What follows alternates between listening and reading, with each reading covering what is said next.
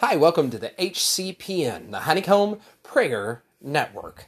Now, as we have been going through, we're doing a series right now, the Garden series, and we do have also our Pop Word series. So if you haven't touched those, the first one's about intimacy with Christ, the second one is about terminology that we often do not understand because it's just used very flippantly or people don't research it. So if you are in either one of those camps, it would be a wonderful thing for you to be able to look at those videos. So we are glad that you are checking these things out, that you are being able to have resources. But we wanted to talk about this idea of interpretation.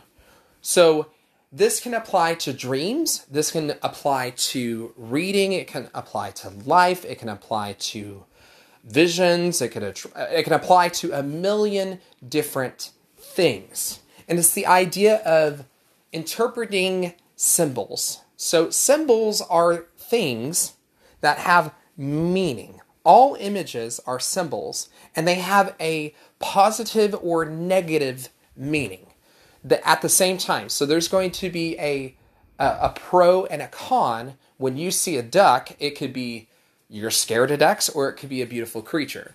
That's an example. It can have a positive and negative meaning to each symbol you receive. And symbols are interpreted based on the connection they have, the context that they are in. So if you have a symbol and you have it in a certain context, that duck is a really nice duck in one context, and in the other context, it could be trying to take over the world and super evil. So it really depends on the context of a symbol. But moving on, there are all sorts of things that you could come into this understanding of.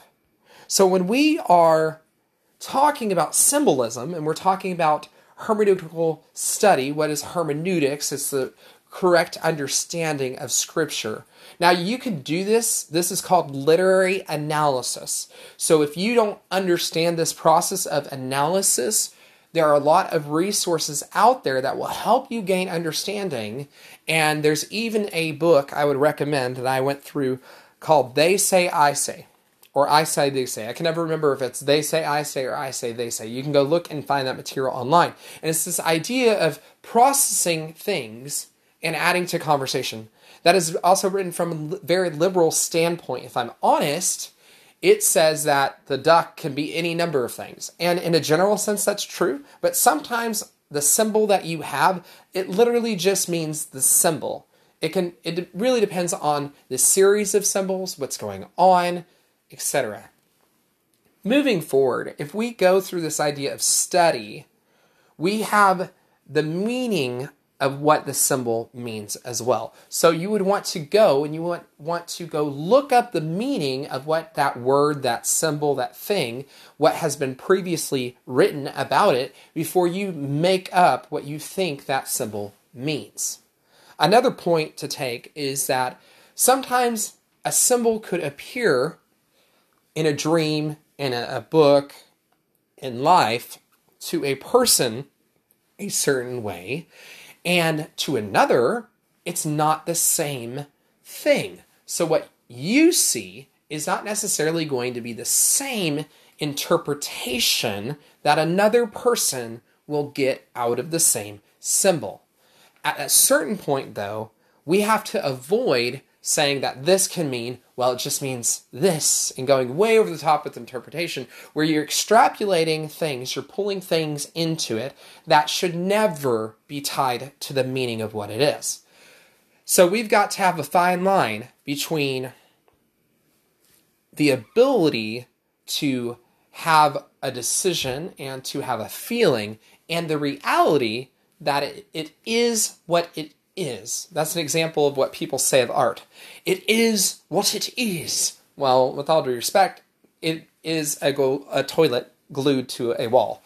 Sometimes it is just exactly what it is. It can speak of a lot of different things for the person that did it, but sometimes the symbol It literally is what it is. And going and trying to interpret it to mean something so sophisticated and so ethereal and detachable and super, super like based on your emotions, it just like gives me energy, all that stuff. You really, as someone who needs to try to find the meaning of it, if you're trying to find the meaning of a symbol, you cannot first base it on first impression alone, or what you think it is, or the way that you feel about the symbol. That is an issue that will actually cause people not to study, not to look things out, that they will always be content in their previous understanding of what that thing is versus studying it, researching it. Has there been somebody else that's researched the topic? And there's a lot of understanding you can pull and you can grow from. Okay, so here is something interesting. When we are talking about a symbol, we need to understand a few things. You should be able to ask these type of questions whenever you're going through an analytical process. Now, if you're super, super churchy, you might hear this that statement stated like this. You need to really discern and have a balance of scripture. Okay, so let's bring it back. Let's actually make it applicable. Because having all those churchy answers does not help anybody. It actually brings more confusion than it than it helps. So here's the deal. There are about maybe five or six questions that you can ask. Who, what, when, where, why, whenever you are going through what I'm going to call hermeneutical analysis. That's probably what this clip will be labeled is the tool of hermeneutical analysis. So whenever we're talking about hermeneutical, we're talking about what does scripture say about what you just saw, not do what you feel that this thing is. That's where a lot of people can error and they base everything they go through on what their experience says and their feeling says rather than what it actually is. Sometimes we can have a symbol stand for something else than what we think that it stands for, than what it first appears. So here's a couple of questions that you can ask. You can ask who, what, when, where, why, and how. So this is a great way to understand or quote, quote, discern. We do have a video on discernment. I'm responding this way because people will say this hogwash church language that does not bring clarity and does not bring understanding and actually leaves people in a place of, well, they're more confusion than actually help. It's a spiritual answer. Well, you just need to be discerning and you just need to know the, the scriptures. Or you could look at the fact that maybe you need to not just know the scriptures, you need to study the scriptures out and actually get the meaning behind what something says. And that's true of an article online, that's true of a book, of a news report, of a media, of a broadcasting. A lot of individuals are broadcasting on their social media platforms very quickly without looking into things. They say things based on how they feel, not based on understanding. And even myself, I made a, a statement earlier this week. I put a post up and I I know how things and how systems are in effect. And I'm willing to go study that out.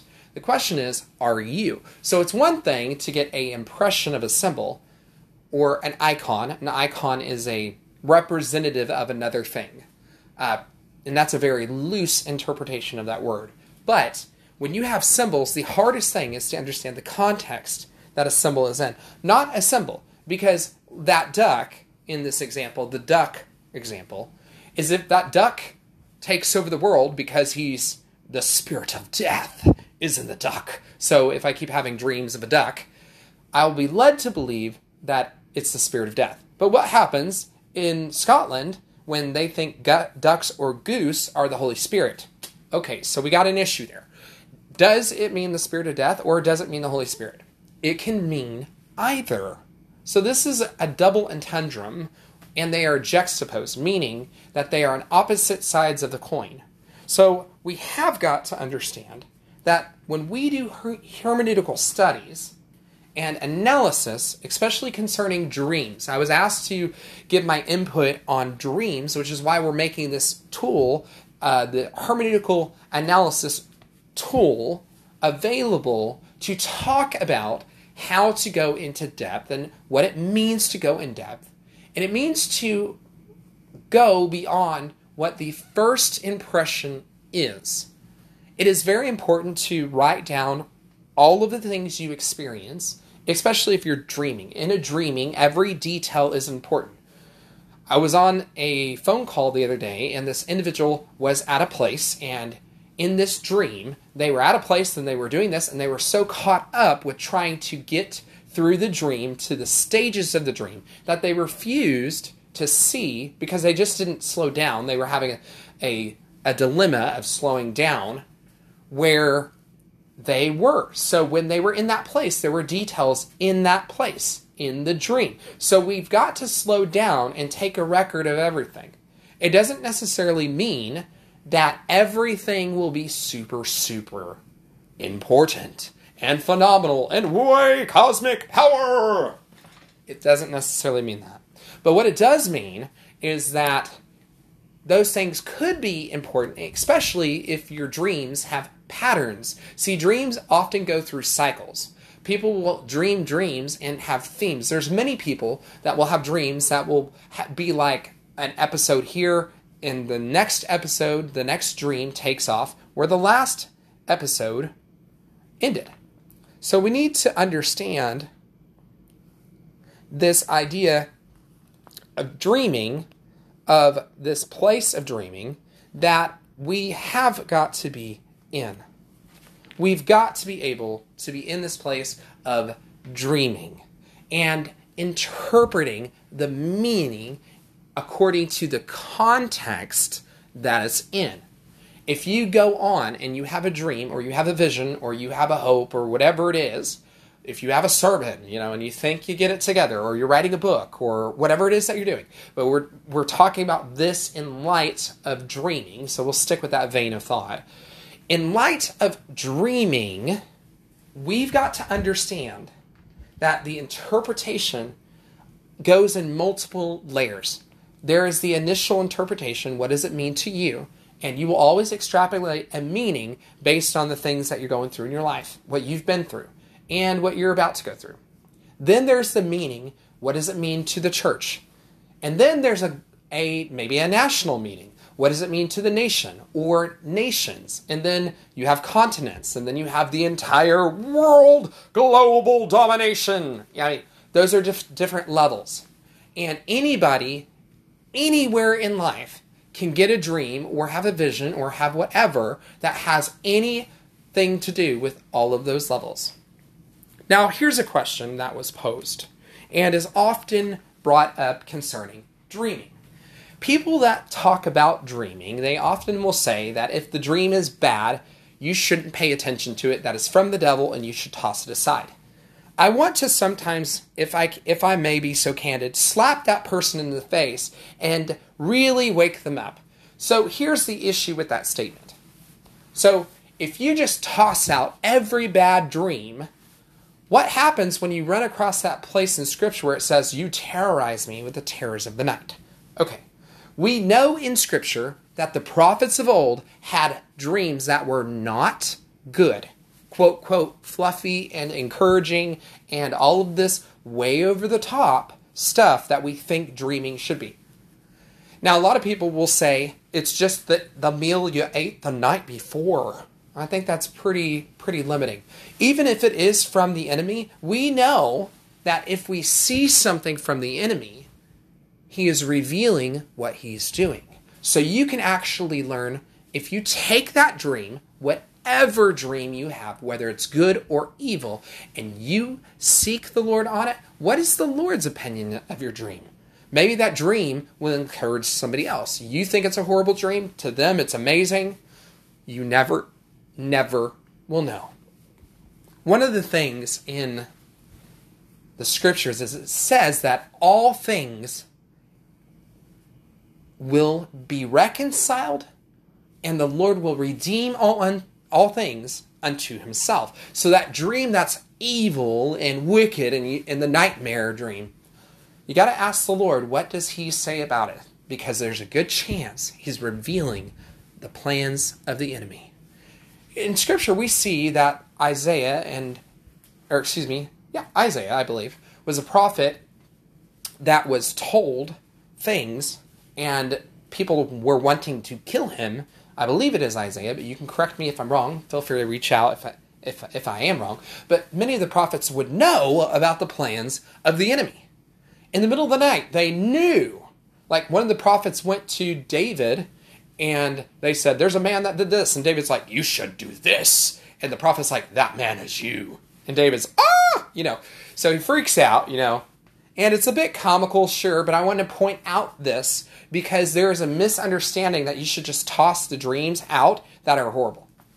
And I believe that when you do that, you are not being a good steward of your life. You're not. Because you there's a thought that you should not dwell on anything ever ever, you shouldn't seek out anything ever that is wicked. So here's the issue. If that's the case, then we shouldn't listen to any article, any news report. We should turn off the news right when a wreck happens if it's not super, super uplifting and way over the top, way encouraging, like the cute little puppies. That's not the reality of the world that we live in, nor is that a reality of someone who should be discerning or knowledgeable of the times that we live in a lot of people like the idea of being from the tribe of Issachar. Well, they were in scriptures and chronicles, it talks about how they were able, there were 200 men and the relatives, and they were able to be knowledgeable and discerning of the times that they were in, and that what was the best course of Israel to take in their time.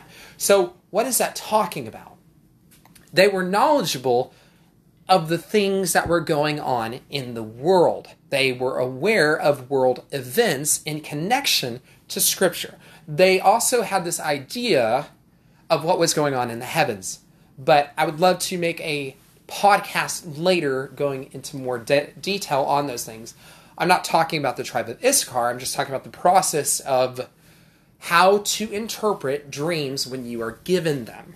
So the more that you write dreams down, the more clarity that, that you are going to have. And the more details, the details, it's all about the details.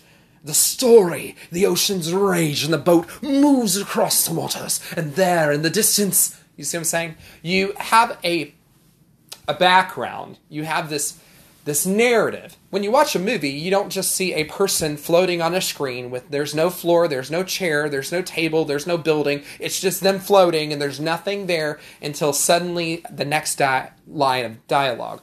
No, in fact, you see the room, you see the person, you see the window, there's a cut scene, it goes into these things, and we see that on YouTube, we see that everywhere, and that's the deal with stories. So your dreams, these visions, whatever, that even as a writer, if you're a writer and you're following us and you're like, oh, that's a great idea, that's cool, I picked it up. Uh, how do I record? How do I be a scribe? What is the, you know, all that stuff. The idea is you've got to take down the details. And you need to go do research first before asking somebody's opinion. So if you have a dream you're like, I had this crazy dream. I mean, there was a horse last night. It doesn't matter what dream you, you have, they're going to tell you what they think. They're going to tell you, and chances are they're not going to have any research. They're going to tell you their, what they feel. Well, I feel this horse is about you being uncertain. Well, it may be, it may not be. So you have to judge when people interpret your words as well. So if you're seeking out interpretation, but you haven't actually studied it out for yourself, you're kind of shooting yourself in the foot. It's not a good idea to simply just share your dream without doing any research. There are 66 books of the Bible, the books of the Bible alone, not talking about the commentaries that people have written throughout the centuries or what is the common accepted interpretation of a symbol. A lot of people go into defining and interpreting symbols by what they think and their opinion. Here's the issue our opinions are normally wrong. If you take some time, if you take time to go discern symbols to research, my goodness, would it be a shocker to actually see people read today? To get off of social media. And I'm on a platform right now. I'm podcasting. We're going all over the world in different podcasts. We're in Anchor, Spotify, all sorts of areas. You know, we have six different platforms when I make this recording. Later, I'm sure we'll have more if you're coming back later. But as of the moment, we're on multiple platforms. So, what is the issue here? Is that I spend a lot of time looking up things, writing, being analytical, being able to take criticism, right? We don't like the opinion of another person sometimes on the symbol. Well, sometimes we think that we have the final say. Let me rephrase that. Most of the time, we think we have the final say on what we are experiencing. And that's actually also an area of, of difficulty. It's one of the areas that people rarely, if somebody's gifted, especially if somebody's gifted as a writer or it, say they have the gift of interpretation, you can you constantly go to them for interpreting. At a certain point, you're not really like they're doing it because they they can and they're willing, but you're not being really kind to them if you always have a dream and you always go to people first. I believe it's actually a lack of maturity if people always say, Oh, I had a dream last night. It's this, this, this, this. Because what it tells me is they're not willing to seek the Lord. Usually, they're not willing to go do research and they're not willing to pray about it. See, the more that you pray about it, the more that you write down, the more that you're going to remember about your dreams. It's just the case. Um, I do have dreams. There are people that have much more dreaming than I do. But when I have dreams, I try to get to the place where I can start interpreting them and writing them down, just like I need to write down a dream that I had the other day on paper. Now, a lot of times I do, uh, we have a prophetic blog, so a lot of the dreams that we get as intercessors at the Honeycomb House of Prayer in Burleson, we upload there. Our leadership team that leads the Honeycomb Prayer Network here, we upload prophetic words. So that was also a hint that you should go check us out there. If you if you want uh, to have a prophetic blog, you're welcome to check us out on Facebook. But we are excited to see the Lord do amazing things. But all of this comes out of the place of being like a Berean. You know, Silas, who went with Paul, the great apostle. Did you know that Silas wrote down most of the records that we have on Paul's missionary journey. He went on two thirds of the missionary journey. We only know about the exploits of Paul because Silas wrote the letters. Unless Paul was in prison, which was the last part of his ministry, the last maybe three years, he was in ministry for years. Most of that time, he was running around with this guy named Silas, who was a trained sage and scribe and he wrote down everything. He did research. He was able to prophesy, preach, etc. So, what am I pointing out with this character, Silas? Okay, Silas later helped the apostles in Jerusalem put together the Acts of the Apostle. It's not the book of Acts, it's the Acts of the Apostle.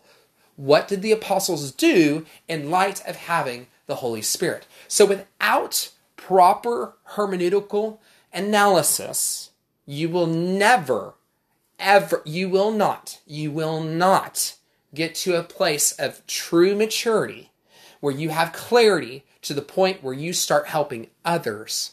You will always lack severely, and everything in your interpretation will be a Gnostical one. And your experience you shouldn't discredit.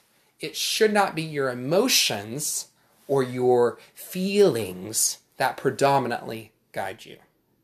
Because the heart is wicked exceedingly above all else. Now, when we come into contact with Scripture, it changes, but that still is a wrestling that we have to combat and center our lives on the Word and on Scripture and on knowing it. Those are a few tips about hermeneutical analysis concerning dreaming. Dreaming, everything about dreaming involves the scenery. What is the setting? What's the context? What's going on in your life? what's going on in the nation, being able to connect things. That is what symbolism is all about. I hope that you've enjoyed this research uh, topic from the honeycomb concerning dreaming analysis. We hope that you will follow us on this podcast on whatever platform that you found us here. And you can always support our work that we do. Uh, right now, we can uh, be supported by you going on Cash App, PayPal, or Venmo. And our, our note there is Honeycomb HOP if you'd like to give towards that. And that will go towards our humanitarian efforts, starting businesses, all sorts of things. That if you'd like to hear more of this content, then sowing and, and giving and supporting the work that we do here, however you want to you want to phrase it, it will all be beneficial. And we're so grateful for those that already support us and give to us. We're so thankful because without you, we can truly not do the things that we do. Well, until next time, shalom, and we will see you then Shalom Aleichem. This has been a podcast of the Honeycomb Prayer Network. If you would like more information, you can email us at honeycomb, excuse me, H O P, honeycomb at gmail.com. That was Shnon Moisant, the director of the Honeycomb House of Prayer, leader of the HCN Honeycomb Prayer Network. We'd like more. If you'd like more information, you can reach out to us here or at the on our Facebook, and we would love to engage you. You can find us there. And until then, shalom, and we will talk to you at a later time.